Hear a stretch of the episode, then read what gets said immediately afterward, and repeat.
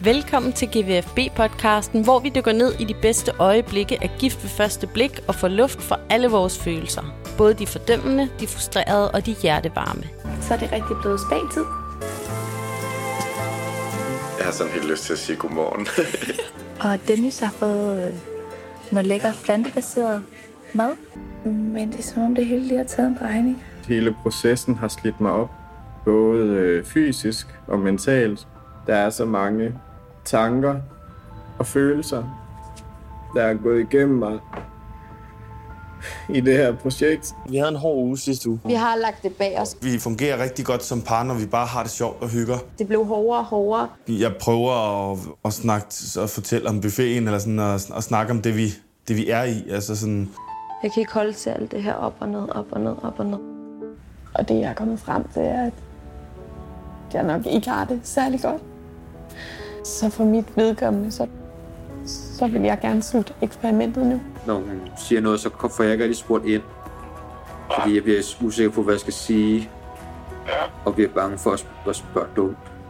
Øh, ja, hun er så lidt mere, hvad hedder det, ekstrovert, ja, end du er. Mm. Ja. Du kan bare komme hjem, hvis du har lyst. Ja. Ja. Jeg synes, det er hyggeligt her. Jeg har det sjovt. Det har jeg også. Jeg giver dig den største kærlighedserklæring. Og du skal jeg, også give mig noget igen. Jeg, jeg vil også dig. Jeg er, bare, jeg er bare ikke særlig god til at vise det. Vi er nået til sæsonens sidste afsnit, og øjeblikket er kommet, hvor parrene skal sige, om de fortsat vil være gift med hinanden.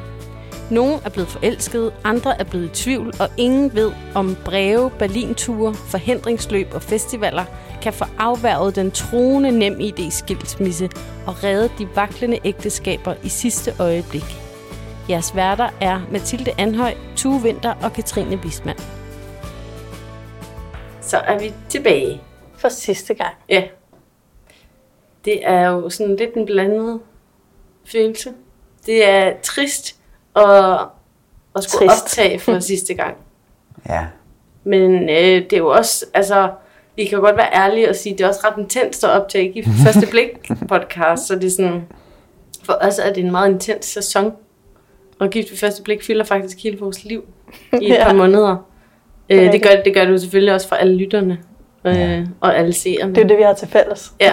Os, der laver og lytter til G V F B-podcasten. Ja. ja. Så jeg tænkte mig at drikke mig fuld under aftenens optagelser. Ja, også mig. På, på, på den glade måde, eller på den triste måde? Det, eller? Ja, alt efter hvilket par vi er ved, tror jeg. Ja. Ja. Så det kan... Men det er også bare skønt at få en... Øh, nu har vi fået svar. Ja. Hvor er de henne, ikke? Jo. Jeg er sådan en, der aldrig har været glad for at læse gode bøger færdig. Så jeg er altid sådan lidt mis, sådan, har en lidt misstemning, når jeg skal afslutte noget. Ja. Venskaber, ægteskaber, ja. name it. Bare hårdt. Vi er jo nået til øh, ja, det sidste afsnit, som jo i det amerikanske hedder Decision Day. Jeg ved ikke om danskerne, om vi bare har været så afslappet med Gift ved første blik, at vi ikke har lavet en institution ud af det. Ja. Beslutningsdagen. Det er der ikke nogen, der Jamen, de siger. De snakker ikke, de ikke så meget om sådan... De snakker mere om det på sådan en vævende måde, når vi snart kommer frem til den dag, hvor vi skal snakke med Michael om, om vi siger ja, ja. eller nej. Men der er ikke sådan... Der er ikke noget bygget op, og der, danskerne nej. gør det heller ikke. Altså det er ikke sådan, i Danmark taler man ikke om, om det er beslutningsdag i aften. Nej. Det siger vi jo ikke, vi siger, det sidste afsnit er Gift ved første blik. Nå, men det vi skal, det er, at vi skal have rundet af, vi skal have brugt alle de klip, de ikke har brugt i de tidligere afsnit. Vi skal bare have sådan, altså, jeg følte der var sådan lidt træde vande, og så hen til Michael. Det var lidt den vibe, jeg fik. Ja, jeg, jeg, var en, jeg synes egentlig, at jeg var sådan lidt overrasket over, at der var mere indhold i det her, end der plejer at være. Det, det, det tænkte jeg, jeg over. Ej, måske jeg bare haft meget højere forventninger, siden jeg var sådan lidt skuffet. Jeg var sådan, så var det jo slut i sidste afsnit. Sådan havde jeg det. Men i forhold til i hvert fald, måske det også bare var fordi, at Frederik og Maja, som, ja, dem kan vi jo så starte med, ja. gik ud før tid. Og ja. det fyldte jo meget, ja. og det var dejligt, at vi ikke sådan skulle væve frem til ham Michael der. Men at, vi, at der faktisk skete noget, øh, øh, ja, sådan ret voldsomt, kan man vel sige. Ja, altså det var lige på hårdt med det der brev, ikke? Jo. At øh, vi skulle igennem hele deres breakup, ja. som jo egentlig starter med Frederiks brev, som er en form for forsøg på en forsoning eller en sådan håndsudrækning, fordi han slutter ligesom med at sige det her med, at nu, han kan ikke gøre det alene, om ja. hun ligesom vil noget. Ja, for det er jo næsten mere en forsoning, synes jeg. Han prøver jo, altså det er et krampetag på at få hende tilbage. Ja. Han vil jo gerne, han vil jo gerne fortsætte, fordi at han ikke har nogen realitetssans, tydeligvis. Ja. Men det er det, han vil med det brev, er det ikke? Det var jo, sådan jo. totalt det, jeg opdagede. Jo, jo, men, men det, apropos manglende realitetssans, var jeg sådan, at du kan ikke sige til hende, der har gjort alt, at du ikke kan gøre noget alene.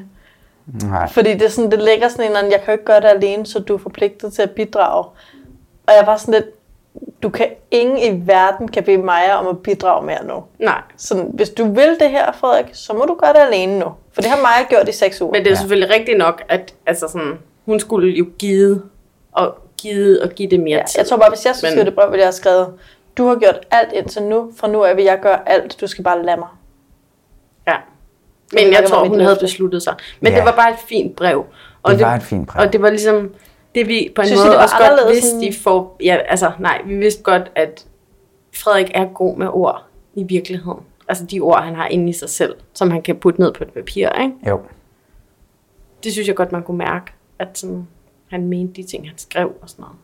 Jamen, det er rigtigt nok, men jeg kunne måske godt have savnet noget lidt mere... Ej, det er også fordi, jeg vil have, så vil jeg bestemme, hvad der skal være i det der brev. Jeg stopper bare mig selv lige der. Mm-hmm. Det var et rigtig fint brev, Frederik. Ja. Men det var også et strengt brev, fordi at, og det kan man jo også se på Maja, at så skal hun sidde der, og hun har jo besluttet sig for, ja. at de skal lægge det her mere. Og så alligevel, så kommer han med sådan en... Hvor det ikke engang, jeg synes nemlig ikke, det var et særligt forsonende brev. Jeg synes, at det var et desperat brev for at få hende tilbage, eller tilbage på sporet, ja. som jo var, altså det var jo kørt totalt galt, ikke? Jo. Og, så sidder, og man kunne også se det på Maja, da hun sidder og læser det op, hvor øh, ikke rart det her er, fordi nu gør hun ham endnu mere ked af det. Ja, et, på en eller anden hun blev måde. ked af det. Hun blev så ked af det, og hun blev også sådan opgivet, sådan, åh Men hun nej, blev jo ked hun skal af også tage stilling til det her brev også. Ja, lige præcis, men det er også det, der generede mig måske lidt på brevet, det var, ja, du siger, du vil igen, men det er lidt ligesom sådan en utro mand, uden nogen sammenligning mellem sådan utroskab og Frederik, men det der med, så vil du prøve igen, men du har jo ikke nogen analyse af, hvorfor du begik den fejl, eller en plan for, hvordan du vil gøre det anderledes. Nej. Så det, du beder mig om, det er at gentage fortiden. Ja, mm. og Maja, hun siger det jo også selv, at ja, ja, man siger jo alle de rigtige ting, jeg har bare ikke set det. Ja, præcis. Se, show it, men, don't tell it. Ja, ja, jeg tog. Ja. We're not all perfect. Nej, det kan jo blive. Ja, vi kan jo prøve kan bedre. Vi må høre mere efter. Men jeg synes faktisk lidt her i det sidste afsnit med dem, at jeg fik sådan en tanke, som jeg egentlig ikke rigtig har haft så meget før om Frederik, at han, fordi han siger flere gange sådan noget med, at nu ville han bare gerne have det til at fungere. Han ville gerne bare, at vi kunne vise en pige, at hvem han var, og finde en og være sammen med og sådan noget, hvor at, at det var jo sådan lidt... Kunne, kunne Maja have været hvem som helst for Frederik? Ligesom med Claus, ikke? Hvor man tænker sådan... Der manglede bare pigen, ja. og ja. hvem var pigen så? Og så var det lidt lige meget. Ja, det siger jo noget om samfundets kvindebillede. Men øh, det skal ja. vi ikke ødelægge stemningen med. Nej. Øh, jeg var jo meget interesseret i øh, den session, de har, når han dukker op, og de snakker sammen. Mm. Øh, nu skal jeg jo ikke chokere jer, men det var faktisk sådan, at lige et glimt blev jeg helt tiltrukket af Frederik. Der var sådan et sted, hvor at Maja, Maja har et ægte breakdown, hvor hun siger, at jeg føler mig bare som en kæmpe lort. Hvor hun virkelig udtrykker sådan oprigtigt, at hun har en eller anden, hun hader bare sig selv, hun har det dårligt med sig selv. Og spontant springer Frederik frem og krammer hende ja. og siger, nej, det er du ikke. Altså helt parentativ. Første, første sådan spontane ting, han har gjort ja. i hele ja. det her program. Som vi talte om jeg, jeg i den her podcast. Jeg blev så overrasket over, ja. at det skete, ja. at det var ham, der lænede sig ind til et For kram. første gang ja. virkede han wow. ikke akavet ja. i, i en eller anden sådan ja. handling. Han prøvede ikke at gøre noget. Ja. Han gjorde det. Ja. Han var der. Det, ja. Og det er jo det, spontanitet kan. Ja. Der er ikke tid til selvreflektion og kigge sig selv i et imaginært spejl. Det er bare. Men der kunne jeg bare heller ikke være med at tænke, at på en eller anden måde, at de begge to har været så lettet over, at det var ja, slut, slut. Ja. At, de kunne, at de kunne endelig, at i hvert fald Frederik ja. endelig kunne være til stede. Det kram kunne ikke være har... sket, hvis hun havde sagt, lad os fortsætte. Nej. Så havde han været sådan, uh, uh, forventninger, uh, frygtelig. Hvor jeg det, der, jeg det var tror lige, sådan... jeg tager hjem og sover. Ej, hvor kunne det have været en frygtelig reaktion. Det kan være, han blev og sov der efter ja. break-upet inden. Jeg tænkte også, da han sådan skulle cykle hjem og se på de der øh, bryllupsbilleder, at der var han også bare... Der, ja, der var han også tilbage i eksperimentet. Gud, skal vi på date? Og, og jeg tror, det er det. Ja, oh, så nu er han klar igen. Læg eller nu er hun klar igen. Han bare var ved at falde af cyklen, fordi han, jamen, bare han sådan bare kastede sig af den, og cyklen fortsatte bare sådan en cykelstativ, og Frederik var bare sådan, jamen, jeg løb tror, efter jeg den der cykel, på, der var fortsat. Jamen, jeg er sikker på, at han troede, at, at hun nu havde... Øh, lavede en, en lille rejekoktail og satte vin frem, og nu skulle de date-agtigt. Så sidder hun bare der helt melankolsk ned i det forliste ja. bryllup. Ej, hvor det var jo ellers, at vi ikke kunne få mere kamera ud af det. Altså, det var bare sådan, ja, der er vi glade dem, ja. Det ja. Tænker, ej, det ligner, at du trækker mig gennem skoven. Ja, sådan. Nej, ikke trækker. Nej, nej. Ja. Just wrap it up. It's ja. a wrap. Øh, når det med krammet, der sagde han altså også, i forhold til det spontane, jeg vil bare gerne have det med, fordi jeg synes, han skal have credit for det. Og jeg tror, du har ret, det er fordi eksperimentet er lige sluttet på det her tidspunkt for Frederiks vedkommende. Og så begynder han også at tale spontant, og han siger, det er okay, Maja. Det er jo ikke, fordi vi er uenige. Og det bliver nogle hårde dage for os begge to lige nu og her. Altså, han begynder bare at snakke. Mm. Ægte. Altså, fuldstændig uhæmmet. Og så afbryder Maja, så jeg går i gang og sådan noget. Så. Men det var bare, jeg blev så forløst og ærgerlig på samme tid over. Ja. Jeg vidste, du havde det der, Frederik. Jeg vidste, du var den her... intelligent, kærlig person. Det er person. Sådan en helt klassisk faktisk break-up ting, ikke? Det der med, at det hele er væk. Gået i hårdknude, og så, så snart man går fra hinanden, ja. Så synes man, den anden er nice, og så kan man lige pludselig se ja, den anden menneske. Med de der øjne, man ikke kunne, mens man var i parforholdet, ja. Og så er det sådan, ej, nu er du sådan helt nice, nu er du, nu er du potentielt en andens, eller et eller andet. Ja. Og så... Ja. Ja, det er fandme farligt. Ja. Ej, jeg laver også nogle gange sådan et trick med, med mm. min mand, hvor at jeg sådan tænker, hvad nu hvis vi ikke var sammen, og der var en eller anden sådan fra hans arbejde, han blev kærester med. Og hvor jeg sådan tester mig selv, hvor jeg bare kan mærke, at jeg bliver sygt jaloux, mm. og jeg bliver sygt sådan, hvad har jeg mistet? Åh oh, nej. God test, der vil jeg bare lige gerne give videre. Ja. Det er virkelig fedt lige at forestille sig sådan, bare lige for at mærke, hvad der sker. Ja. Ja, nå, men jeg synes bare, det var pisse skønt at se skønne, skønne Frederik. Som han ægte er. Mm. Men fuck, mand. Altså, det var ikke før eksperimentet var lukket ned, vi fik lov at se det. Nej. Kæft, det er et problem, mand. Men, ja, der er jo mange, der græder i det her afsnit, kan jeg yeah. ved. Altså, det er jo...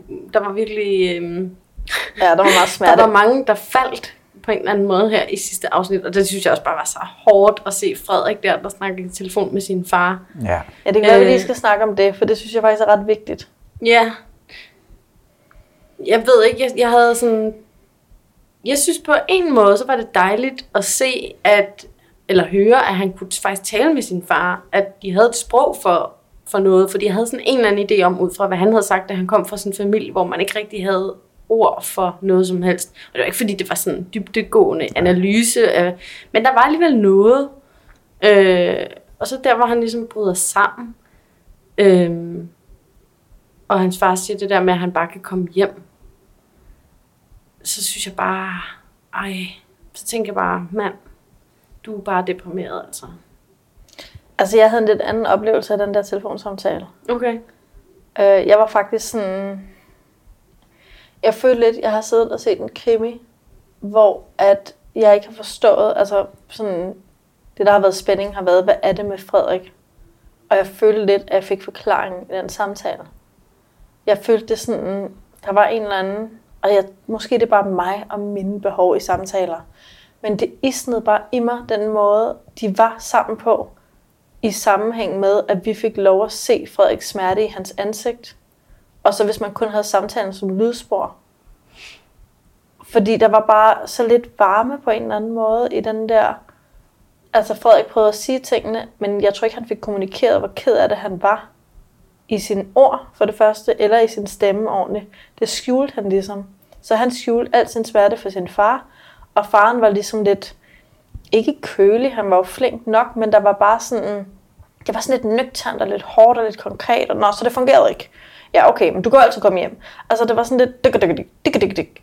Mens Frederik bare sad og sådan, var knust, mimisk. Mm. Men han var, sagde jo også, at han var øh, noget med, at han var ked af at skulle skuffe sine forældre, ja. Ja. Eller sådan noget, ikke? Ja. Og det synes jeg var rigtig synd at høre, fordi det tror jeg egentlig, det, uden at kende Frederiks forældre, men det, det tror jeg egentlig ikke, han overhovedet gør der.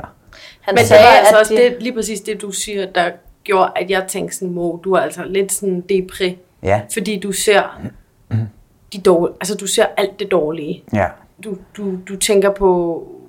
Ja, og det var jo slet ikke det. Altså sådan, jeg synes ikke, det var overhovedet det, man læste ud af det, faren sagde. Det var sådan, nå, ej, det var da ærgerligt. Men også fordi, at jeg altså, fik også indtrykket af, at han, at han kendte, sit, han kendte sin øh, søn, der engang havde ja. været deprimeret. Ja. Og han ved, hvordan at han skal sådan øh, håndtere ham og invitere ham hjem og sige, nå, men det var jo ærgerligt, det gik. Og ved du hvad, Frederik, du kan altid komme her hjem. Og det er ikke, fordi de skal sidde og dvæle i det. Han skal bare tages lidt ud af situationen ja. og hjem og få noget mad og hjælp med at klippe hækken og få noget ro på. Ja. Ej, det, og det synes ja. jeg altså, at det, det, det fik jeg ud af, at der er sådan en relation på en eller anden måde. Jeg, jeg synes, jeg... Frederik ville da også føle sig overgrebet, hvis han, han skulle sidde og forklare det hele i den telefon, ville han ikke det? Han, jeg føler bare ikke, han blev mødt. Og jeg synes også, der anden gang, hvor han sådan bryder sammen og begynder at græde, det var også der, hvor han siger, at han bliver bange for at spørge dumt. Mm. Og så bryder han ligesom sammen, og for mig, og det ved jeg ikke, om det er bare fordi, jeg tolker, men det var fordi, at den person, som har plantet den frygt i ham, hans far og måske også mor, at skulle indrømme over for dem, at han er så bange for at spørge dumt. For mig gik det bare op i en højere enhed. Det er der, den ligger. Han kan ikke holde ud, og han føler sig dum og forkert. Og den følelse stammer hjemmefra. Og nu er der gået endnu en ting galt, og han skal sidde og fortælle den til sin far. Og faren reagerede jo ikke på det. Han, altså sådan, der var jo ikke nogen varme, eller sådan... Sådan, sådan tolkede jeg det altså virkelig ikke. Fordi jeg tror, jeg tror, der er virkelig mange, der har sådan et forhold til deres forældre, som er sådan, du er min søn eller min datter, og jeg vil gerne høre, hvad der foregår i dit liv. Og det vigtige er bare, at du føler, at du kan ringe og fortælle mig om det, og vi kan snakke om det på et eller andet niveau, og at du ved, at du altid kan komme hjem. Mm. Og som du også siger, Tue, klip hækken, bare være hjemme. At det sådan, jeg tror ikke, altså, jeg tror også, det er en overtolkning, men selvfølgelig, vi har alle sammen, alt, altså, i hvert fald meget af det, vi kommer med, har vi jo selvfølgelig med hjemmefra, så altså, ja. Det er meget usandsynligt, at han har sin, hvad hedder det, introverthed eller usikkerhed for fremmede. Det kommer jo nok et eller andet sted fra, men jeg, jeg følte ikke så meget, at det var sådan farens skyld som sådan. Jeg synes bare, det virkede som en forælder, der rakte ud til, sit, til sin søn. Og så men også, også for, forskellige jamen det synes jeg også, jeg synes, han rakte ud, men jeg synes bare, han rakte ud, men var utilstrækkelig. Altså jeg synes, man kunne mærke i den samtale, at alt det, som Frederik har brug for, kan faren ikke give. Og det jeg også bare lagde mærke til, det var det her med, det du sagde med, at om den der dag, han blev gift og sådan noget. Han siger jo konkret, at det var første gang, hans forældre havde været stolt af ham, og virkelig set ham som voksen. Ja. Det var hans følelse. Ja, ja. Han havde en følelse af, at de ikke har været stolte af ham, og de har ikke set ham som voksen. Og når jeg hører faren tale, den måde han taler på, man kan mærke, at det er en værdi at holde følelser inde, det er en værdi at være nøgtern, det er en værdi ikke at øh, lade alting sprælle.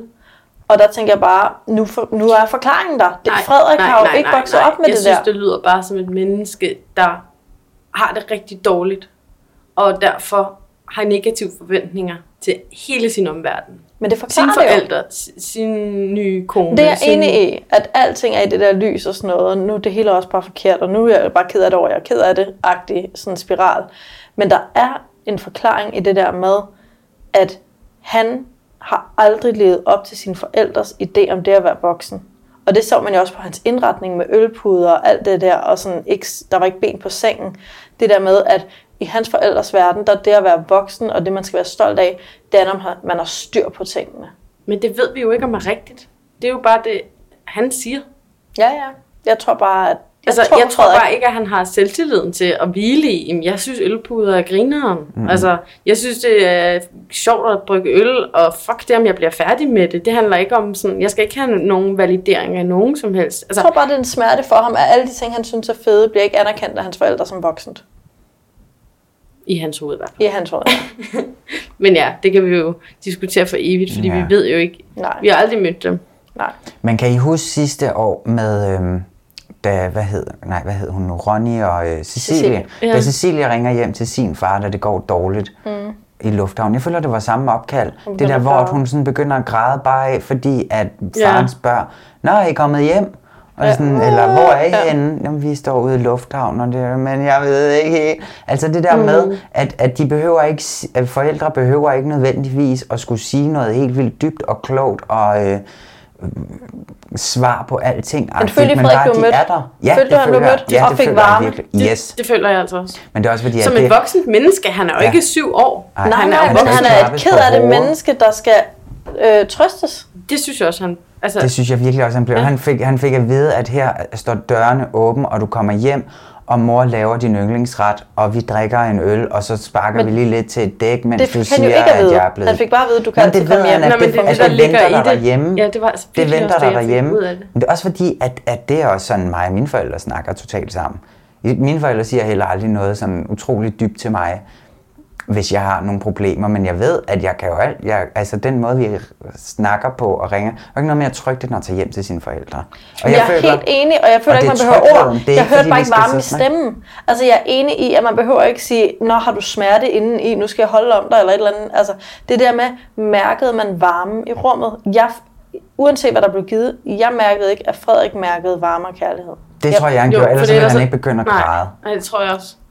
Er det rigtigt? Ja, ja, det var tryghed. Det var sådan, der, nu der er jeg med min lov. far, ja. og nu kan jeg endelig sådan give slip. Og det, ja, sådan, det tolkede jeg det virkelig også.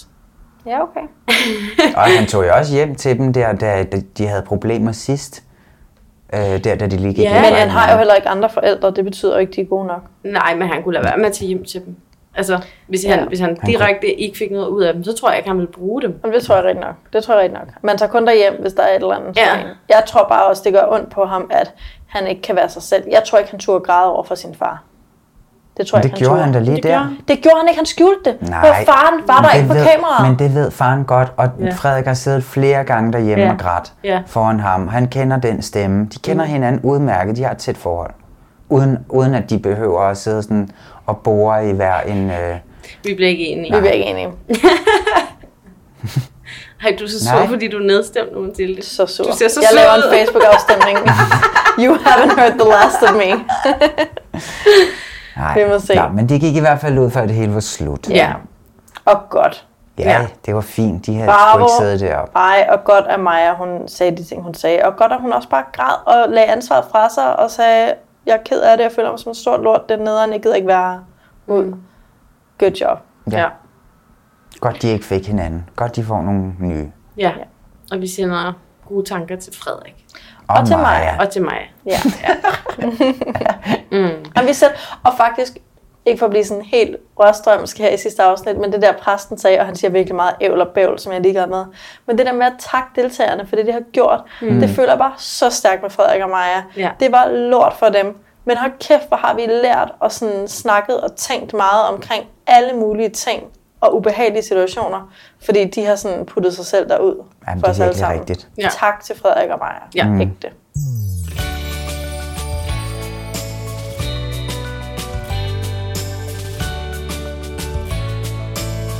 Så skal vi øh, videre mm-hmm. til Anja og Dennis. Ah ja. Ej. Og det var lidt spændende, var? Ja. Yeah. Altså, øh, vi starter lidt med, at, vi starter jo et dejligt sted. Og de skal på løb, og de skal på spagerpold, og alt var selvfølgelig super fint tilrettelagt med et hårdt løb, hvor de lige kunne være sammen med hinanden og deres venner og få noget motion. Og så lige noget spag efterfølgende, hvor de kan få noget god plantebaseret mad. Ja. Altså, det var jo bare så fint. Efter de har indrømmet, at de hader eksperimentet og kameraerne, så bliver jeg bare virkelig stresset over, når kameraerne er med dem. Hvor jeg er sådan, åh oh, nej, det kan I jo ikke lide det her. Ja. Eller sådan, nej, det I behøver ikke filme, I behøver ikke filme. Jeg, kan bare, jeg var sådan helt rundt på gulvet med alle de der aktiviteter og tænkte, nej, det har I jo ikke lyst til. Ja. Ja, det tænkte jeg også over. Og sådan, da Anja var nede der, hvor hun sådan filmede i spejlet i sin morgenkåbe. Ja. Øhm. Hvor hun bare sådan så ret trist ud egentlig. Hvor jeg bare tænkte sådan, nå, nu tager du lige en for holdet her, ja, fordi præcis. Dennis han magter ikke mere. Så nu står du der og prøver at lave selfie cam og ser bare sådan lidt. Øh. Ja, det er ikke sjovt. Men havde I det ikke også som om, det kører bare på skinner? Jo, eller? jo det havde jeg. Jo, jo, jo. Ja, det er det, Jamen, man jeg kalder det. Også selvom at det på mange måder var min hadedag, så fik jeg sådan, gud, hvor må det også være skønt. Mm. Tidligt op, ud på forhindringsbanen, ned i noget mudder, og så på spag. Mm. Så er det rigtig blevet spagtid. Men så vil jeg også have en stor bøf. Skal ikke have sådan en linsefætter der. Må du ikke for klimaet? Ja, ja. Det glemmer man. Det glemmer man nogle gange, sådan er det. Men okay, twist i tredje akt. Det er dejligt plantebaseret mad. Ja. Sådan, alt. Altså sådan, kan det ikke godt være noget? Altså sådan, kan det ikke hedde noget? Det kan ikke være sådan nogle grøntsager, altså, nogle linser. Det er bare præcis, han har fået en salat. Det behøver ikke være en plantebaseret salat. Nej, plantebaseret. Hvad var det? Der var baseret på planter. Ja. Det hedder det bare, Tue. Ja. Lige nu, meget. Nu har Anja lært et nyt ord, og ja, nu skal hun lære skal at bruge det bruges. I sit uh, ja. Ja, ordforråd. Ja. Men til twistet i tredje akt. Yikes. Ja. Jamen, det var jo lige som vi håbede på. Ja, det var det faktisk. De red de sammen ud i... De læber, sagde du det? De eloper. Ja, det sagde jeg uden kontekst og grund. Ja. Det var ligesom, det, vi havde forudset. Det var ikke det, jeg havde håbet. De er de red ud i solnedgangen ja, sammen. Ja. Ja. På, altså, men, de var men undskyld, jeg synes, det var lidt mere trist æsel, ja, og end, end, end vi havde det. Forudset, de skulle mm. Det var æseldyret fra Peter Plys. Ja, ja. Depressivt æsel. Depressivt æsel. De redde på i solen.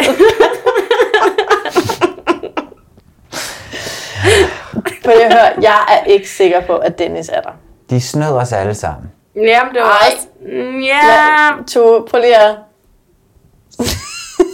at... Er du sikker på, at Dennis ved det her forhold? Nej. Nej, jeg vidste det! Jeg vidste det! Du sidder bare der og maler med brede penselstrøg med solnedgang. Nej. Det, jeg ved det fandme ikke. Altså, jeg, jeg håber jo bare stadigvæk på, nu hvor vi ikke fik lov at se sådan en fire uger efter et eller andet, at det er, at de har taget røven på os alle sammen. Så har de spillet det her for os. Spillet spillet. Spillet spillet. Ved du hvad? Og så skal vi ikke høre mere på alt deres pis. Nu tror de, at vi ikke er noget. Mm. Og så nu går vi hjem og knipper i Tilst. Bye. Anja, skal vi ikke gå hjem og knippe i Tilst? Ja. Det sagde han bare. Det sagde han bare, fordi det føles naturligt. Ja. Det føles dejligt, så jeg gør det bare. Nej, nej. Det har bare så gjort letagtigt. Det er den der ballongøen. Jeg er kokkestatter, for det føles dejligt. Jeg gør det bare. Fuck, man.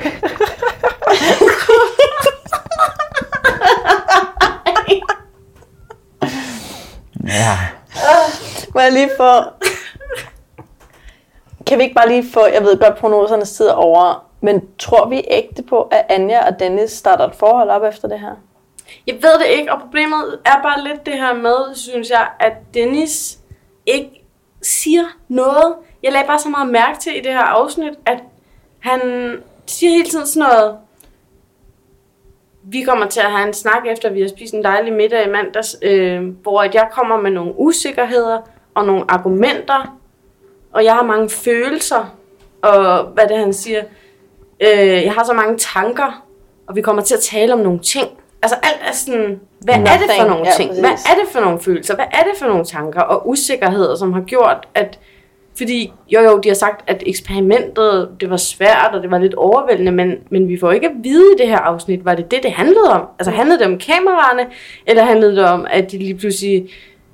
At Dennis måske slet ikke var klar til sit forhold alligevel, eller var det noget med, at de ikke følte... Jeg ved det ikke, jeg synes bare... Jeg synes, at det er rigtig synd, at de ikke har sagt ja til at være, blive ved med at være gift med hinanden. Fordi at de kunne nemlig godt få et rigtig dejligt forhold, når de kameraer er slukket. Og jeg tror, at de to mennesker har haft rigtig meget brug for faktisk at blive presset ud i det her. Så eksperimentet har for dem, hvis der ikke havde været kameraer på, været helt vildt godt for dem. Men de, jeg tror, at de trækker i land, fordi at de har været for overvældet af det hele. Jeg og tror også, de er blevet traumatiseret, de, så de må ja, væk. Ja, det tror jeg, ja, det tror det er jeg også. Sådan P T S D-agtigt. Ja, sådan, ja præcis. Og det er så ærgerligt, fordi at hvis de begynder sådan at date på øh, sådan bare ugenlig basis, og nej, nu starter vi altså lige med en kop kaffe eller en altså, løbetur. Altså bliver det for sløvt, ikke? Jo, så bliver det alt for, alt for sløvt. Jeg tror ikke, de kan finde tilbage til nogen som helst sådan øh, men, øh, ægte, ægteskab. De skulle bare hjem og slappe af. Men var Anja ikke klar? Altså hvis Dennis havde været klar? Mega jo, klar. Det tror jeg. Hun var så klar. Det her jo. Stinker langt væk af Dennis. Ja. Og jeg har jo hele tiden været bekymret for alle de der planer, de havde, om der var en eller anden form for flugt i det. Og så ved vi jo det der med, at Dennis har aldrig nogensinde været i et forhold før. Det er første gang, han overhovedet har et forhold. Han har jo opdaget sig selv for første gang i ja, en seksuel relation. Det er jo fucking dynamite. Det er ja. Så farligt, det der, mand. Men det, det var jo det samme med Michael og Katrine sidste år. Og Michael, der var jomfru, og ham, der ligesom sådan skulle prøve for første gang rigtigt at være i et forhold med ja. Katrine. Og det endte jo et dejligt sted. Det er rigtigt. Ja, men der var også en faktor, som hed Katrine. Som, altså, Dennis har måske men ikke snakket om tingene. Men det synes jeg altså også, Anja fandme har trådt i karakter. I Jamen det har hun, har sådan... været stærk, og hun har beskyttet ham. Men jeg ved ikke, om hun har fået ham til at tale om det, der gjorde ondt. For det var det, Katrine gjorde løbende med Michael. Altså konfronterede ham med ting på en kærlig måde. Hele tiden. Ikke? Ja. Det ved jeg ikke, om Dennis er blevet. Men jeg lagde også bare mærke til, efter, efter Dennis sagde, at han synes, det var svært med kameraerne, så, så, lagde, så jeg bare lige pludselig, hvor ked af det, han ser ud hele tiden. Ja. Ja, man har bare lidt troet, det var sådan, han så ud. Ja, ja. Men så de få gange, hvor han rent faktisk sådan griner over en eller anden lille ting. Øh, så er han så skøn. Sådan en lille fnise ting, hvor han er sådan, ja, så er han bare så ja. skøn. Vildt dejligt. Jeg elsker, når han griner. Ja. Ja. Og det har vi bare set sådan fire gange eller et eller andet. Ja, meget, meget lidt. Og det er bekymrende. Ja. Ja, jeg håber fandme, at de finder hinanden. Ja, det gør jeg også. Ja. Ja, det tror jeg på. Det jeg tror du det. på? Ja, det tror jeg på. Ja. Jeg, tror, jeg kan bare lade det være med at tænke, Anja er altså en ret fantastisk kvinde på en eller anden måde, og hun sidder der, og hvis vi kan mærke, at hun vil ham, så ved Dennis også godt, at hun vil ham. Og alligevel siger han nej til hende. Det er ikke et godt tegn. Nej. Altså jo, der er traumaargumentet, ikke? Måske han bare skal sådan adskille sig fra alt, hvad der hedder give for første blik. Men måske han også bare sådan har opdaget, at han ikke er der. Mm. Ja, jeg ved det ikke. Der ville jeg bare ønske, at han ville have fortalt os lidt flere ting. Jeg ville også ønske, at han så bare lige gav det f- fire uger. Ja, han er også bare pligtopfyldende, så jeg tror, hvis han på nogen måde kunne blive, forblive gift med Anja, så tror jeg, han ville gøre det. Fordi han godt vil være den, der sagde ja.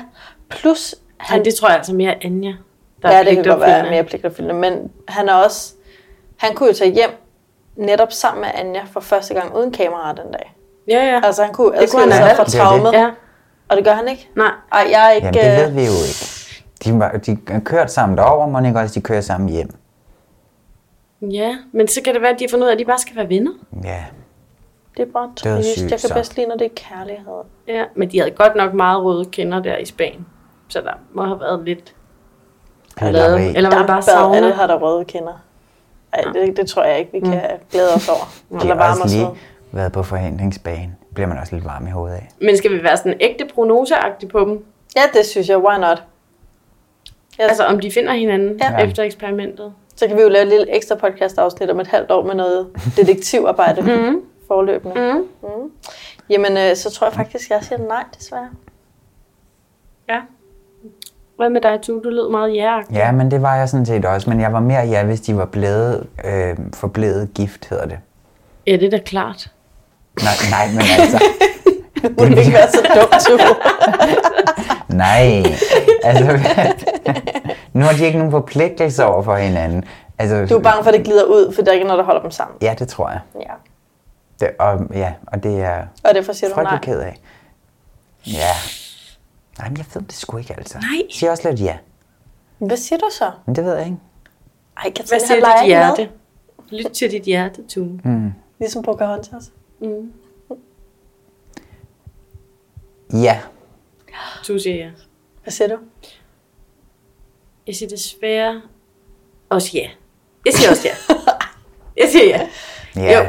Det gør jeg. Hvorfor er jeg hele tiden alene jeg, i den her tror, podcast? Jeg tror, at jeg tror, at de skal lige en måned hjem og hvile, og så ringer den ene til den anden, og så kører det igen. Ja, men de skal have gang. De skal, øh, de skal hjem og have noget ro. Ja, men de skal fandme også øh, ikke være hjem og have det for roligt. Men ikke og de sådan... må ikke starte forfra. Det kan de ikke. Nej. De kan ikke gå tilbage Nej. igen og sidde og glo på hinanden. Det bliver spændende at følge. Jamen, det kommer vi jo så ikke rigtigt til. Nej, i medierne, Tue. Ja, hvor er de i Flot, dag? Prøv at læse avisen, Tue. Til næste år, så kan vi se, hvor er parrene fra sidste sæson i dag. Ja. Det glæder ja. vi os til. Ja. Men tak til dem i hvert fald. Ja, tak til dem også. Ja. Det var spændende. Nogle gange. Nogle gange.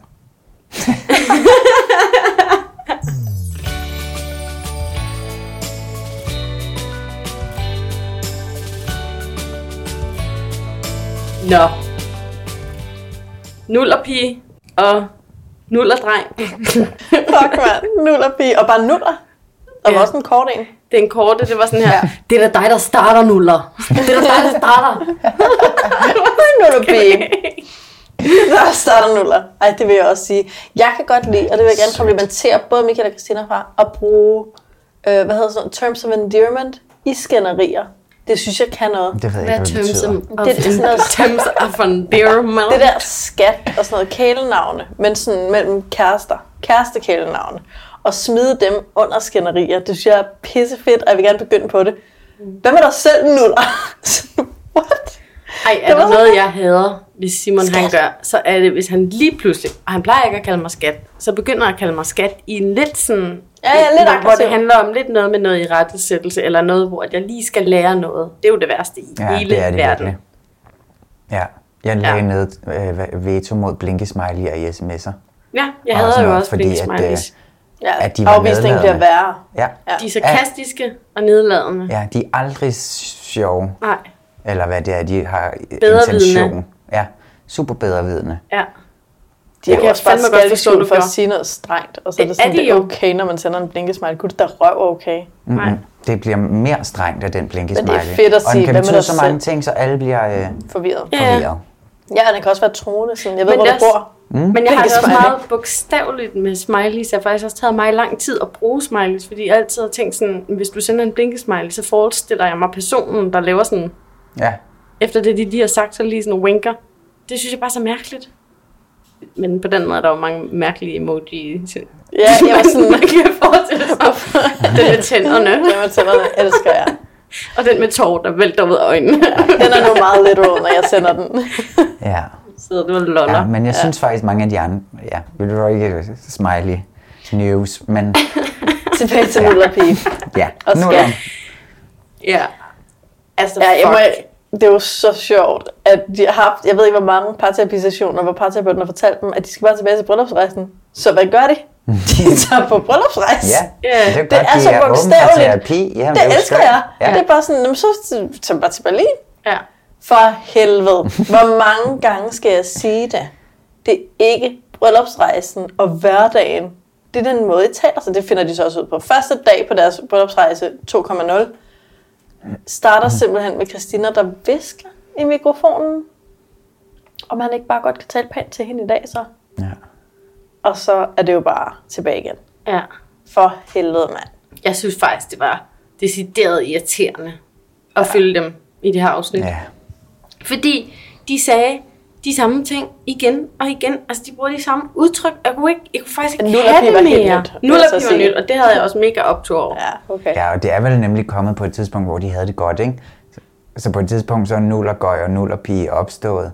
Ja, ja. Det er en god, ja, ja, altså, men ja. et, et godt, et opsving, eller hvad man siger. Ja. Men Christina har jo lavet, altså sådan, det var jo en kopi af sidste afsnit. Altså i det her afsnit har hun ikke sendt en sms, hvor hun aflyser øh, eksperimentet. Hun har bare flyttet hans seng. Øh, hjem. Det forstår jeg slet ikke, det der. Men det er sådan, ja, men så troede jeg jo så, nej, du gjorde ej. Du vil gerne sende en besked ved at flytte hans ting. Jeg forstår ikke, det ikke er okay at straffe mere i det her samfund. Jeg føler, den totalt ikke ting at kommunikere på. Kan rundt og flytte hinandens ting og aflyse ja, okay. eksperimenter? Det er en stor og, straf, men sådan, jeg vil bare gerne slå et slag, eller hvad man siger, for en kvindes ret til at straffe. Jeg synes bare, det var så da, irriterende. Jeg kunne godt tænke mig at tale om, hvorfor det er, Michael er sådan noget. Så vil jeg gerne slå et slag for mænds ret til at straffe. Det kan du ikke på grund af to tusind års patriarkat. Så you don't get that. Det er slut. Det har I gjort. I havde det rigtig fedt. Det er ja, slut. Men derfor så skal hun ikke... Ej, det er rigtig nok. Det, det er også bare for at være provokerende. Fordi så taber I den der ret ja. meget hurtigt. Ja, det er rigtig nok. Brug den varsomt. Brug den varsomt. Jeg vil også sige, jeg flytter ikke folks sengen. Men det. Kan vi snakke om, at præsten der, han bare... på ingen måde tager ansvar ja. i den der, hvor han kommer hjem og besøger dem. Altså, hvor han bare har sådan, ja, det er jo svært. Det er jo en rejse, ja. der er svært. Det er svært. I kan det så flot. Men det er som om, at han sådan legitimerer ja. deres frygtelige måde at være sammen på. Og de synes jo ikke, det er fedt. Men Enig. de sidder tilbage med sådan en følelse af, nå okay, ja, vi må bare arbejde med det. Ja, jamen, vi må bare lige prøve at tage til Berlin. Og, og, altså sådan, fordi så tror jeg virkelig, det, der kan komme et vendepunkt her. Og så kan det virkelig komme et vendepunkt. Og det er sådan... Hvorfor kan præsten ikke sige noget, ja. der sådan stopper det? Hvorfor siger han ikke, der kommer ikke et vendepunkt, før I opfører jer helt anderledes, end I gør lige nu? Øh, han er så glat. Jeg var meget interesseret i den der lille samtale, hvor Christina siger, vil du ikke godt tale pænt til, eller siger hun, du må ikke tale grimt til mig, eller kan du ikke snakke mærkeligt. Pænt til mig i dag? Et, og det er meget interessant, at Christina, tror jeg slet ikke ved, at hun, når hun siger den sætning, kommer med en ret hård anklage. Hun siger, du talte grimt til mig i går. Men implicit, ikke? Vil du godt tale pænt til mig i dag? Det er hun slet ikke opmærksom på, at hun siger noget ekstremt konfliktoptrappende i den sætning. Problem nummer et. Problem nummer to. Michael siger, hvad snakker du om? Altså, han taler grimt til hende igen, ja. Men er slet ikke interesseret i at høre, hvor det er, hun det? mener, ja. At han taler grimt. Men jeg synes i det hele taget, den situation, jeg genså det faktisk flere gange, fordi der var noget mystisk i, at jeg ved godt, I havde, når jeg snakker meget sådan om det der med bagom, men at kameraet ligesom kom snigende ude fra gangen, ja. Og jeg havde det som om, at ved de godt, kameraet er der, spiller Christina lidt op, uden Michael ved det, eller, eller fangede kameraet noget, som de ikke selv vidste ja. Blev fanget. Altså det var jeg blev meget det, jeg usikker. Hvad det tænkte sidste, du? At, at de ikke vidste? At de ikke vidste, at de lige var på nu. Og så skyndte han sig ind, fordi at der sikkert er noget med, at han ikke må filme, uden de ved det. Men så nåede han lige at få den snært med, og det var godt-agtigt. Ja. Altså for kamera og seernes ja. Skyld. At, de, at hun nemlig nåede at sige det der med, at han ikke må tale grimt, og at han nåede at sige, jamen det var dig, der startede nuller pige. Eller? Jeg kunne bare ikke lade være med at tænke, om hun alligevel lige vidste lidt, og så skruede lidt op for den der sådan... Babystemme. Mm. Eller sådan... Du kan bare være sød. Du kan bare være sød med mig i dag. Sød til mig i dag, skat. Ej, sådan noget siger jeg altså også nogle gange. Oh. Hvad, hvad, hvad siger øh, Lasse så til det? Det var sgu da, der startede nuller pige. Ja, præcis. Det kunne jeg nemlig godt forestille mig. Oh, Jesus. Om det der med sådan, hvorfor er du sur på mig? Sådan, øh, jeg tror virkelig, jeg skal passe på. Jeg tror, jeg har en kæmpe uobjektiv, hvad hedder sådan noget, partiskhed i den tror her. Tror du? I forhold til Christina? Shut up. What? Mig og Stina, når vi hænger, så er det bare sådan her. Ej, men jeg, har bare, jeg føler bare klart, at det er Michael, der er mest op ad bakke her. Og det tror jeg bare, resten af Danmark er uenig med mig i. Eller hvad? Nej, jeg hvad synes, at begge to er super meget op ad bakke. Ja. Det, der det, jeg tænker med Christina, at hun bliver ved med at tale om, hun ikke kan holde til der op og ned, op og ned, op og ned. Og det er jo klart hende, der står for det meste op og nedhed. Mm. Det, der generer mig, er, at hun ikke konfronterer Michael mere, mere øh, konstruktivt og siger, når du bruger de her tre sætninger over for mig, så reagerer jeg. Det er ikke, fordi du siger noget forkert, men jeg har et eller andet rødt flag med dem. Gider du filtrere dem fra i en måned, så arbejder altså et eller andet mere sådan to the point. Ikke? Jo. Men ved Christina, at hvis hun vil have et liv uden op og ned, så kan hun nok ikke være i et parforhold. Altså for hun får... ændrer nogle ret store ting hos sig. Altså det er hende, der bringer op- og nedheden. Sådan ved ja. Hun det? Nej. Eller tror hun, det opstår, når hun møder Michael? For det gør det ikke. Det kører jo i hende. Nej, og jeg synes også, jeg synes igen i det her afsnit, at man kunne mærke, at hun talte meget om det her med, at det, at Michael var usikker, gjorde hende usikker. Ja. Og hans måde at tale på. Og hun processerer, ikke? Altså, ja, ja. ja. Helt vildt meget. Ja. At hun ser det hele tiden i ham, at hun sidder egentlig og har en masse usikkerhed inde i sig. Hun kan ikke selv mærke det, men så gør Michael et eller andet, der gør, hun kan mærke det, og så tror hun, det er Michael, der har gjort det. Ja. Fordi hun havde ikke registreret det, før han gjorde et eller andet, før han talte på en eller anden måde. Danger, baby. Ja. Men jeg synes, vi skal skynde os at spole frem til der, hvor Mathilde havde ret. Hvor det går godt. Hvem sagde, de ville sige ja på decision day? Ja, men det var og hvad fik jeg? Hvis det var en god dag. Ja, ja. Whatever. Jeg det troede på det her par. En god dag. Ja. Og det ser ud som om, at det her par lever lykkeligt til deres dages ende. Præcis nej, som jeg forudsagde. Nej.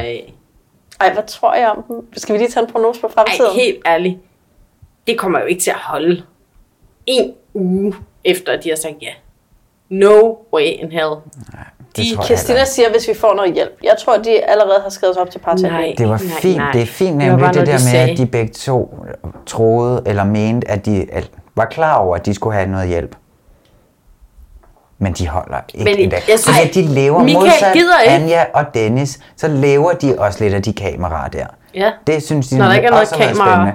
Så er der ingenting at fejre. Øh, så er der ikke noget, nogen grund til at gøre nej, det. Nej, overhovedet nej. Ikke. Og de har, og rigtig, sige, de har rigtig hævet sig op til Decision Day, hvor de ja. Gerne vil have, det var de et lykkeligt eventyr. Ja, og de ville gerne have, at præsten skulle... se dem som nogle helte, der havde overkommet det og kom ja. Frem til det gode. Og hvorfor skulle de slås for, de to unge, smukke mennesker, der kan yeah. få, hvem de vil? Yeah. hvornår de vil. Ja, og jeg tror også, der er noget, fordi noget, jeg faktisk også tænker, nogle gange, når jeg opfører mig lidt som Christina, så er min mand også sådan lidt, hvorfor, hvor kommer det derfra? Altså det der med, man bliver ramt af nysgerrigheden omkring, hvorfor synes du, jeg er sur, når jeg ikke, altså prøv lige at være konkret, hvor Michaels nysgerrighed er der jo ikke. Mm-hmm. Han vil jo ikke forstå, hvorfor Christina acter out.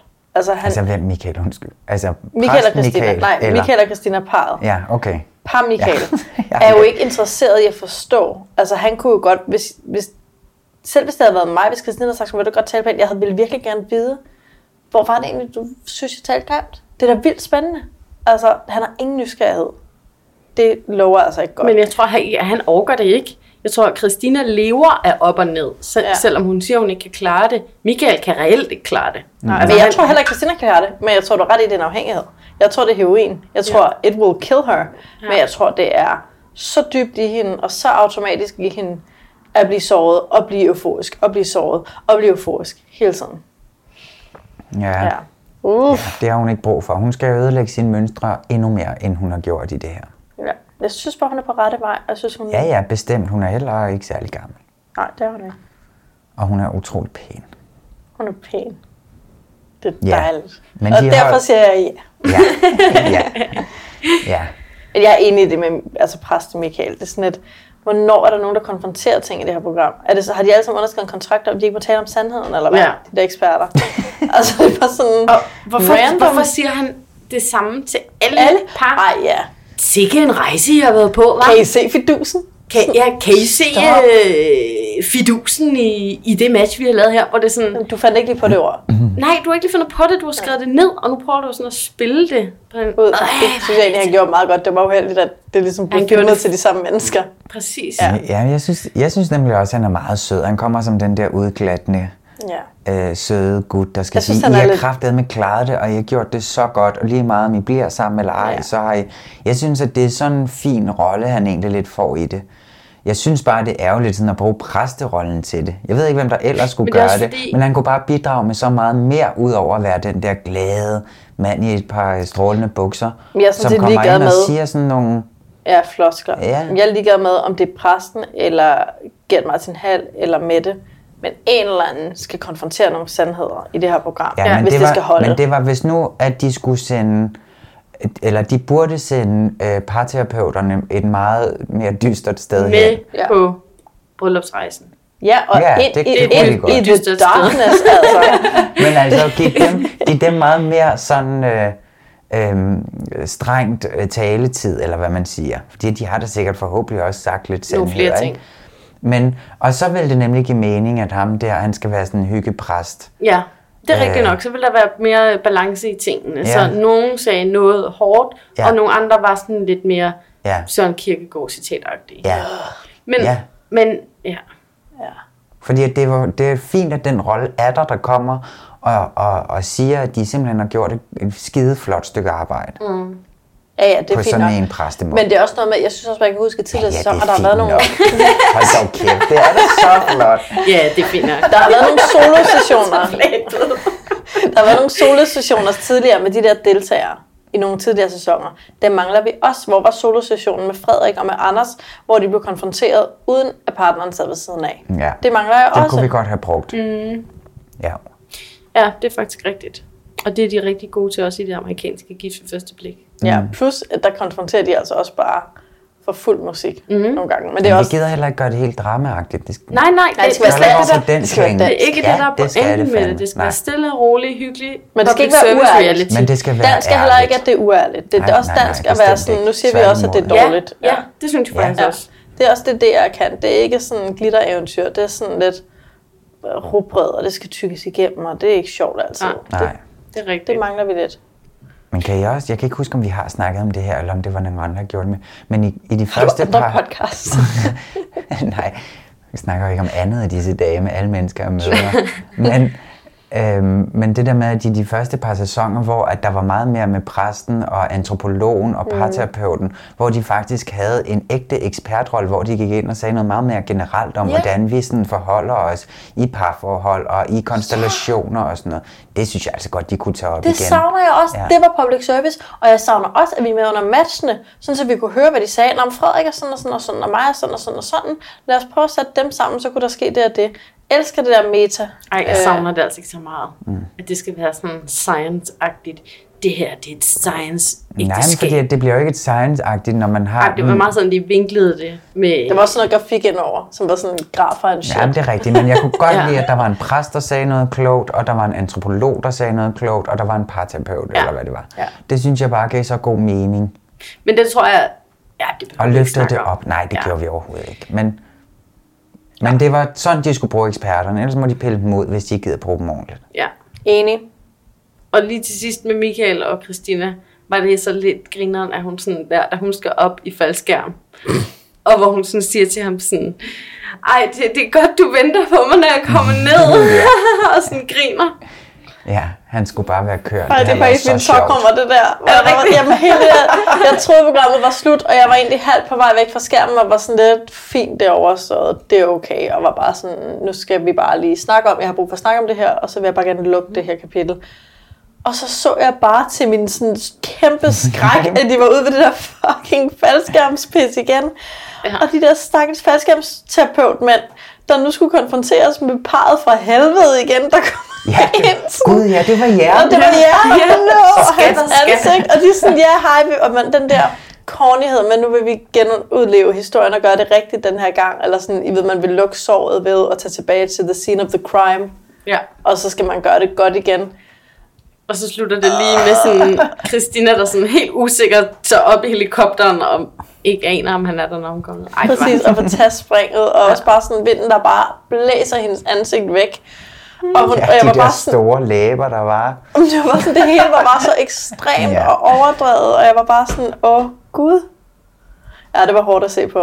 Den her, det var, men selvfølgelig... Jeg ved ikke, jeg var i et kærlighedsmode, kan jeg da godt høre. Jeg synes, det var sødt. Jeg synes også, det var fint nok. De tog ud, og hun fik sin... Hvorfor er jeg alene i alle? Du er så skidesur i dag. Jeg synes bare, er det fordi, jeg er sur i dag? Så er det derfor. Kan du ikke bytte bare, hvis du alligevel bare er medløber? De er ude. Ej, stop. De er jo med. De er out. Jeg tror ikke et øjeblik på det. Jeg tror heller ikke et øjeblik på det. Jeg er klar til at sætte penge på dem. Det har været hele tiden.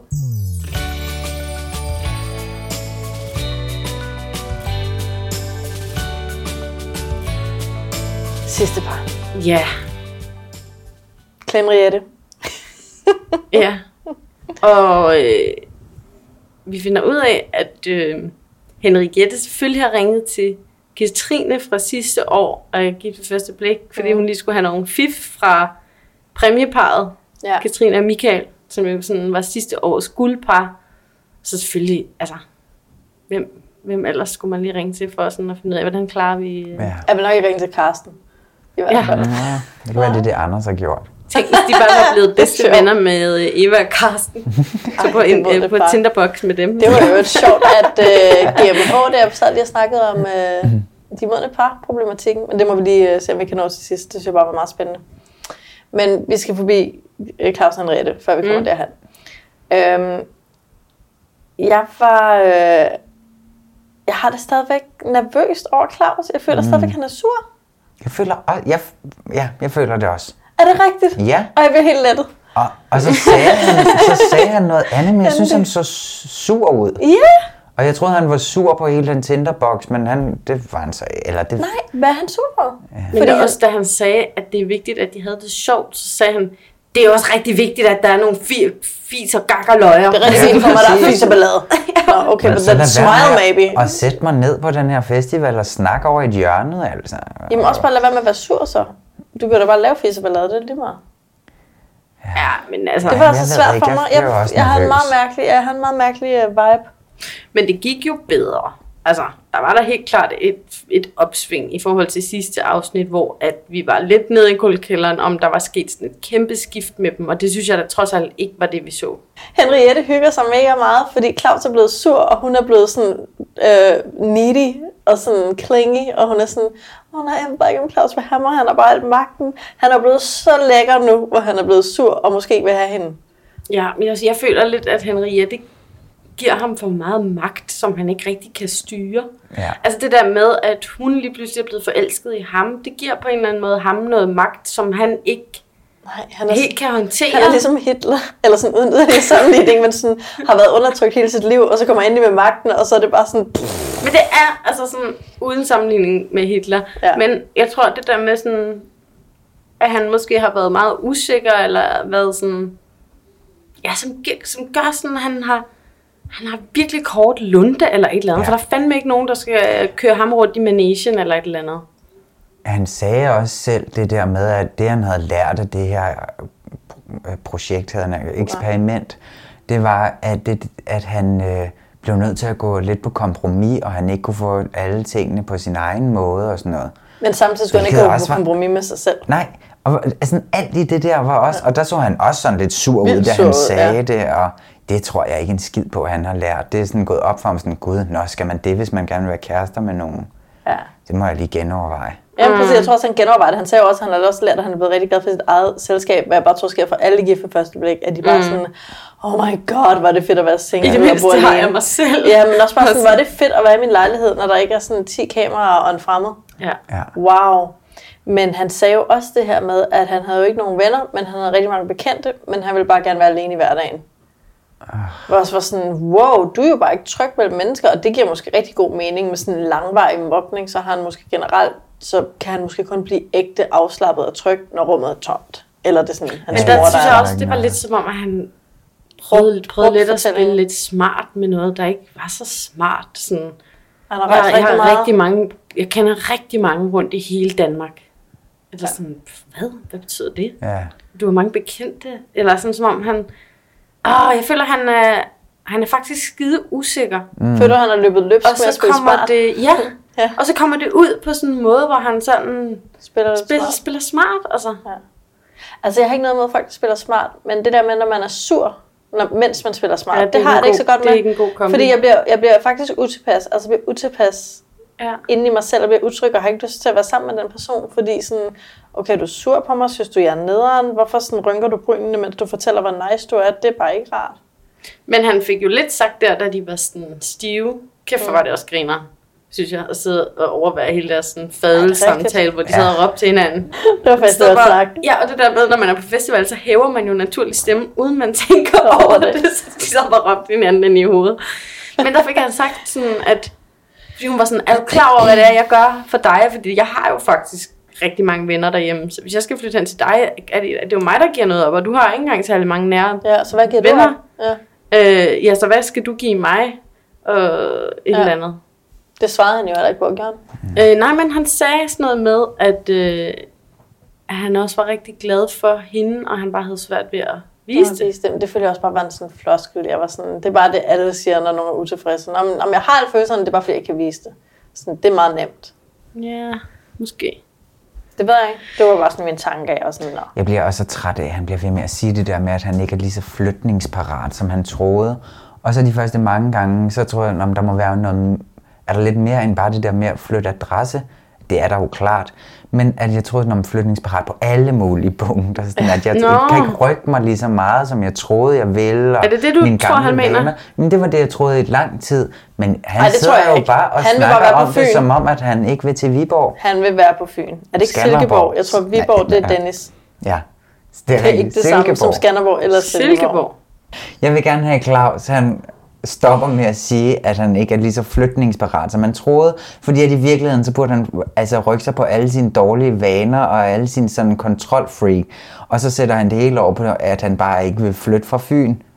Det synes jeg bare er umoden. Men, men jeg tror, at mere du har fat i noget med, at det, det handler om at være, ikke at være flytningsparat på mange planer. Ja, ja, ja. Men så skal han bare lade være med at sige selv, at det er sådan, at han er ikke klar til Viborg. Skanderborg. Silkeborg. Nej, hvad det gør. Jeg er også bekymret for en anden ting med Henriette. Udover, og jeg tror faktisk, det er en, selvom det måske ikke er verdens mest sådan, psykologisk sunde dynamik, at Henriette synes, Claus er sexet, fordi han er sur på hende. Så tror jeg, det kan noget på et eller andet plan, fordi han sådan asserter sit ego og sådan siger sin mening, og det er sgu meget sexet. Men så så jeg bare det sidste klip, hvor de sidder på den der parkbænk. Jeg tror, det var sådan... efter programmet var slut, og man bare filmede rundt omkring. Og det er bare noget, jeg har lagt mærke til, og som du også talte om sådan, lige i starten af podcasten, tror jeg, da vi lærte mig at kende.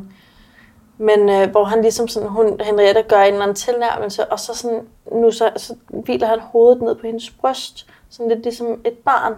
Og der er bare en eller anden tendens til, føler jeg, at når der skal være nærhed med Claus og Henriette, at det bliver sådan en barn-mor-konstellation, eller stor lille, at som om at, ligesom det han, øh, når han taler med babystemmen, så når det bliver svært, så bliver han lige pludselig meget lille, eller når det skal være lært. Når taler han med babystemmen? Jamen det talte Tue om på et tidspunkt, jeg tror ikke det er ikke særlig meget, men det er jo bare noget vi alle, altså det er jo sådan en ting, at man nogle gange, hvis man skal sige noget svært, hvis man skal bede om en tjeneste, eller sige undskyld, så bliver man lille, og så taler man lidt med babystemmen.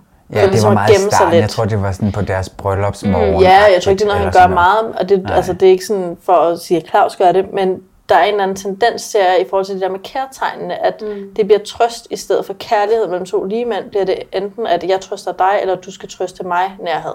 Mm. At jeg var sådan... Det er ikke en stor ting. Jamen, jeg var en lille bitte smule nervøs for, om det der mønster... Altså, om det bliver sådan lidt, enten er han sur, og så synes Henriette, at han er sexet, og når han så ikke er sur, så bliver han en baby, og så...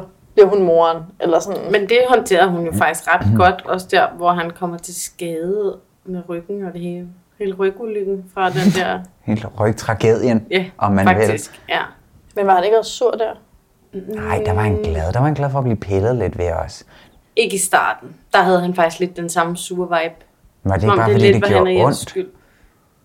Øh, jo, jo, jo, jo, det tror jeg, det var, men jeg tror, han, han netop har en... Øh, Altså han har de her to skubber, gear, han har han bare skubber, og sur han, gear. Ja, han, han skubber sådan, lidt væk. Ja, han har ja. sådan en attitude, hvor han kommer til at skubbe folk væk. Ja. Ej, det men det var, men det var det Henriette skidegod til at håndtere. Ja, enig. Hvor hun var sådan, ja, men øh, den kom godt nok også lige med sådan et slag der. Og meget opbakkende, og ikke ja. sådan, øh, ja. som man godt kunne have. Ja, præcis. Ja, ja det er rigtigt nok. Nå, men, men det var bare lige en bekymring, jeg ville lufte. Ja, men han skal også lade være med at sidde og lave en joke op i det der. Nu siger vi ja til hinanden rigtigt, hvor han sidder det der. Ja, den kan jo ikke komme med i ringen øh, alligevel, okay. så det må Undskyld, man jo men det flækkede jeg grin over. Jeg synes, det var sygt sjovt. Ja, ja. Rigtig sjovt. Ja, men det går ja, ja. ikke, når han sidder og er sur. Nej, enig. Det var sådan noget, Michael kunne have gjort sidste år. Nej, und, øh, hvad hedder han? Katrine og... Jo, Nå, jo Katrine og Michael ja. fra sidste år. Det kunne han måske have Nå, gjort. Ja, fordi når, han er kærlig er, og venlig og ja, sådan. Ja, det kan han ikke, når han sidder med den stive overlæb og er så sur. Ej, okay. Og har brokket sig over, at han ikke kan flytte. Og... Det kan godt være, du er ret. Jeg blev bare sådan, det, det er sjovt. Yeah. Det er en god joke. ja, ja, men det var, ja, men det var ikke sjovt, når han er så sur. Nej. Han sk- ja. Men det er også det, jeg mener med, at han er tryg, når han er sådan, på en eller anden måde sådan needy og sådan, uh, sådan lidt baby. Og så er han tryg, når han er sådan, uh, uh, uh, uh. Men kan han også være tryg og glad og forelsket og være i en kærlig relation, når han er ligemand og opfører sig ordentligt og er sød og rar? Sådan kan ja, han også når være Henriette der. Lige pludselig har et eller andet, enten en krise, eller at hun gerne vil noget, hvor, hvor er han så? Kan han også være jeg sød tror, og rar? Jeg tror krise, ja. Når Henriette vil noget, måske ikke. Jeg tror ikke, det er farligt med krise, for jeg tror jeg godt, han kan trøste og sådan noget. Så skal det være en meget konkret krise. Så er det sådan, åh, oh, har du mistet dit job? Min computer job? er brudt sammen. Ja. ja. Det kan også noget. Jeg har ikke og... noget at bruge i en closet. Ja. ja. Men det har jeg. Nu må du flytte herned. Ja, men de siger jo ja for fanden. Ja, det gør de. Det gør de. Og jeg tror da også på dem. Jeg tror også på dem. Ja, jeg tror også på dem, men jeg er ked af, at jeg sidder med en lidt dårlig smag i munden efter sidste afsnit mm. og, og det her afsnit. Ja. Hvor at der lige kom sådan lidt skår i glæden. Ja. Hvor at jeg ikke helt tror på Claus længere. Jeg tror ikke, han er en, på den måde en så, god så åben mand, som jeg først havde indtryk af. Ja, det er jeg enig i. Jeg synes måske også bare i det hele taget, i løbet af hele den her sæson, at der er kommet sådan noget sådan tristhed og ja. melankoli ja. og noget sådan nogle dybe sådan ar på sjælen, som sådan har kommet op til overfladen Total, og sådan, sådan ja. på en eller anden måde har vist sig på en måde, hvor at nå, men det var også bare et tv-eksperiment, og det var også bare for sjov, og så lige ja. præcis... Så, så, så det jeg, tror, det bare... jeg tror lige præcis, sådan eksperterne sidder og har det nu, de er sådan, oh fuck, ja. sådan, det var jo ikke meningen, I skulle have det dårligt, og alle sidder bare og græder, og har det mega skidt, ja. og alle skal have krisehjælp, og ja. psykologhjælp, og P T S D, alt er bare sådan kaos, det var ødelagt alt muligt. Mm. Sådan, vi ville jo bare lave er der nogen, der ikke har grædt? Hvem har ikke grædt? Har Claus grædt? Michael. Michael, Claus, Anja, Anders. Græd, græd Anja ikke lidt i det, i det her afsnit. Gud jo, det gjorde hun faktisk. Det passer ikke. Der er tre, der ikke har grædt. Hvem var det? Anders, Michael, Claus. Claus har ikke grædt på kamera. Men du så, han har grædt derhjemme. Nej, men han, var, han har bare en meget sådan, følsom side. På den anden side har han jo ikke haft nogen tristhed faktisk overhovedet men, i det her program. Men der er Ej, det tror jeg, mange, der har grædt. Ja, Michael kunne også godt have grædt. Ja. Anders, han har nok ikke grædt. Men vi skal også lige snakke om ugens tokroman, ikke? Ja, jeg har jo leveret min. Du har leveret din, ja. Det var faldskærmsfadæsen. Ja. Jamen, jeg havde det jo rigtig stramt, da Claus han lavede joker op på Frederiksberg Slot. Med ringen, der ja. ikke kunne komme af. Ja, det kunne Aha. jeg faktisk ikke holde ud, for jeg synes, at det var øh, på et meget, meget elendigt tidspunkt, at ja. den joke faldt. Var det vildt, din tokrummer var sådan mit eneste grin hele afsnittet? Det siger noget om stemningen i dagens ja. podcast. Ja, gør det, der er bare ingen rapport. Super. Hvad er det? Ej, det, ja... Jeg er enig med Tue. Nej, nej det, det var ikke min tokrummer, okay, men jeg er enig. Hvad hedder det? Ej, min tokrummer, det var faktisk, øhm, jeg ved godt, jeg har et horn i siden på ham der præsten, men det var der, det var faktisk begge gange, at han sådan skulle kramme øh, deltagerne i starten, der hvor han skulle hjem og besøge Michael og Christina. Han sådan... krammer så voldsomt med Michael, at de sådan står sådan og river tilbage i ham og klammer. Og, sådan, jamen, det er og så en manhug. Men, men ja, måske mere manhug, men også bare sådan, som så ender med, at han alligevel giver dem hånden hver især, og sådan, det blev så akavet. Også, hvem var det, han sagde farvel til, hvor det også bare tog men, fyrre sekunder eller et eller andet? Ja, og så husk nu, og held og lykke, ja, og, og alt, hvor det var sådan, nej, nej. Hvem var det, han gjorde det med? Ja, Michael og Christina, tror jeg. Nej, nej, nej, det var dem i starten, men så til sidst så var der også nogle andre. Hvem fanden var det nu, det var? Ja, men der, Fordi det var der også kunne en del jeg i hvert fald ikke komme ja. nok ud af døren. Nej, undskyld. Nej, men det, det var fuldstændig rigtigt. Ja. ja. Det, var, det var virkelig sådan, hej hej. Så, ja. ja, det var min. Ja, det er en ægte tokrummer. Ja. Ja. Vi skal også kåre, og jeg ved ikke, om vi faktisk skal kåre vores yndlingspar for hele sæsonen, nu det sidste afsnit. Fordi sådan sidste afsnit, der har jeg faktisk ikke nogen yndlingspar. Der var jeg bare sådan lidt, øh, det var lidt svært, synes jeg. Altså, jeg har sådan lidt kåret et ugens par ud fra, hvem jeg var mest nysgerrig på, om mm. ville sige ja. ja. Og det var Claus og Henriette. Øhm, men det er ikke fordi i virkeligheden, at jeg sådan har følt, Øh, så meget for altså, deres udvikling i programmet. Jeg føler ikke, jeg har været vidne til sådan en kæmpe øh, spændende... Nej, altså så på en eller anden mærkelig måde er det Claus og Henriette, fordi at jeg rigtig gerne vil dem det. Mm. Men det er ikke fordi, de har berørt mig så meget i forhold til nogle af de andre par, hvor der har været mere på spil, synes jeg, og hvor der har været en vild proces og sådan noget. Men ja. de, de er stadig mit... Jeg har faktisk også altså, skrevet Claus og Henriette ned. Og det tror jeg dels, fordi det er dem, jeg tror mest på, sådan kommer til at være. Men var det så dit sådan årets par? Nej, det var for afsnittet. Det ja. var for afsnittet, og jeg bare var sådan lidt, det er Claus og Henriette. Og jeg tror, at det, udover jeg tror, at det er de eneste, jeg tror ægte på, bliver sammen for evigt, og sådan kunne leve lykkeligt til deres dages ende. Så tror jeg også, det rører mig lidt, at jeg ikke rigtig forstår dem, og jeg hele tiden er sådan, åh, hvad nu det, og... er din attitude, og, hvordan du, og du er forelsket, fordi han er sur. Der er så meget, jeg ikke forstår med dem, men alligevel tror jeg på dem mm. hele tiden. Selvom jeg ikke helt er tryg, og jeg forstår det ikke helt, og det er meget fremmed, så er der bare et eller andet ved dem, der gør, at jeg sådan er optimistisk. Og det, det kan jeg ja. godt lide. Ja, plus, mit... han fik mig til at grine. Ja. ja, mit, det var Frederik og Maja. Nå. Øh, igen, fordi jeg synes, at de fik landet landede den atombombe rigtig flot, uden den, altså, mm. ja, uden nogen kom til skade, ja. mere eller mindre. Øhm, og det synes jeg var rigtig imponerende, og der må man igen give lidt, eller meget kado til, til Maja, igen for at hun virkelig fik Sådan. noget, øhm, noget kærlighed, men fik samtidig også afvist ham, fordi det skulle hun. Mm-hmm. Og så håber jeg bare på, at Frederik han forstår det. Men jeg synes, at Maja, hun gjorde et rigtig flot stykke arbejde, samtidig med, at hun også havde sig selv med, og samtidig med, at hun fik vist, at det ikke kun var hende, der skulle tage ansvaret. Og jeg, ja. jeg synes, de fik landet det hele utroligt godt. Ja. Den voldsomme tur, de to ja. mennesker har været på. Det er jeg faktisk også enig i. Ja. Også, hun er jo sådan meget, og jeg kan ikke lide, hvis du sidder og føler, at du er forkert på grund af det, jeg gør nu. Øh, altså det der med, at det virkelig var hende magtpåliggende. Ja. Altså hun har, hun har været så presset, og så har hun beholdt så meget empati mm. i ja. den situation, at det stress... Fordi jeg har da sådan et, Frederik synes jo, alt er forkert ved ham. Altså det virker jo tydeligt for enhver, at det er jo ikke noget, Maja kan gøre noget ved. Det ja. sker i Frederik, og det siger Frederik også selv, og helt klar omkring. Og alligevel er det hende bare magtpåliggende, og forsikre ham om det. Det synes jeg også bare var sådan virkelig stort. Altså ja. jeg blev sådan lidt, øh, hvad hedder sådan noget, ærefrygt. Sådan, kæft mand, det, du er stadigvæk der. Altså, du siger fra, og du siger nej, og jeg ved dig ikke, men jeg vil virkelig ikke have, at du føler, altså. Men måske er de så årets par, fordi de har sådan kæmpet så meget, ja. og givet ja. så meget af sig selv. Det er i hvert fald totalt mit årets par. Ja. ja. Jeg har grint og grædt, ja. og det har været godt fjernsyn, ja. og det har været øh, sindssygt vigtigt at lære de to typer at kende op mod hinanden ja. på en eller anden måde. Ja. Så man kunne se, hvad at hvad de gør ved hinanden. Mm, ja. Det er helt klart også det par, der har sådan rørt mig mest. Ja. Det er virkelig en stor fed lektie i sådan, altså det ansvar, man må tage socialt og ikke må tage, altså hvornår man skal tage ansvar, ja. hvornår man skal lade være, og hvad der sker, når den ene gør det for lidt. Altså mm. alt det der. Helt den balance. Ja, præcis. Helt den balance. Det er bare fucking svært, og det fik vi bare virkelig at se. Så tillykke til dem. Jeg. Tillykke ja, til Frederik og Maja. I vandt. I vandt. Vandt gift på første blik.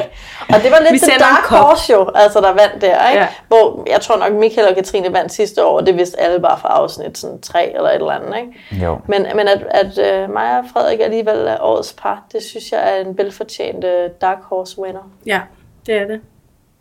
Ja, men der er jo ikke uh, vinder og taber i kærlighed på den måde. Der er så meget vinder og taber i kærlighed. Det er alt, der er. What? Nå. Venner. Der er ikke nogen... Nej. Nej, ikke mere. Der er ikke noget, der er så skidt, at det ikke er godt for noget. Var det det, du skulle til? Ja. For eksempel. Ej, en happy, hvad hedder det, perfekt note at ende på. Ja. Der er ikke noget, der er så skidt, at det ikke er godt for noget. Ja, præcis. Godnat. Kan jeg det? Kan I mærke, at vi ikke rigtig har lyst til at lukke det ned? Yeah. Så ses vi først igen om et år. Ja, præcis. Vi hænger bare ved. Det er forfærdeligt. Med dårlige jokes. Det er så dårlig podcast. Er der nogen af jer, der kan uh, vits? Okay. Nej. Nej. Der er ikke noget tilbage. Nej, nu er det slut. Det er slut, Katrine. Mm. Det har været vidunderligt at lave med jer to igen i år. Ja, yeah. yeah. i lige måde. Jeg glæder mig til næste år. Ja, ti ja. måneder. Ja. Og, og tak til alle lyttere. Og ja, tak til vores lyttere. Ja. Det er så gode og sjov. Ja. Og kloge. Og ja. vi har live podcastet og har nu kæft. Altså. Og vi kommer til Jylland. Ja, det gør vi. Så vi ses. Maja og Mathilde kommer til Aarhus den enogtyvende oktober, mandag den enogtyvende oktober klokken sytten til atten tredive på Dok et. Der øh, kommer vi og øh, hvad hedder det, runder det hele af med øh, et oplæg og noget debat, hvor vi også ser frem til at høre publikumsbud mm. på nogle af de her mere ja. eller mindre hårde analyser, vi har smækket ud. Ja. Det bliver mm. rigtig spændende. Mm. Det bliver også sjovt at diskutere med folk. Nu det er slut. Ja, det kan så kan vi konkludere ting. Så kan ja. vi endelig konkludere på tingene. Ja. Så det bliver den store konklusion den enogtyvende oktober på Dok et. Ja. Jamen altså, hvis vi ikke ses før øh, næste august, mm. så... Øh, Så kan I have det så, så godt. Så kan I have det så godt. Ja. Men øh, jeg kan ikke sige mig vel. Hvad skal jeg sige? Tak for i aften. Okay.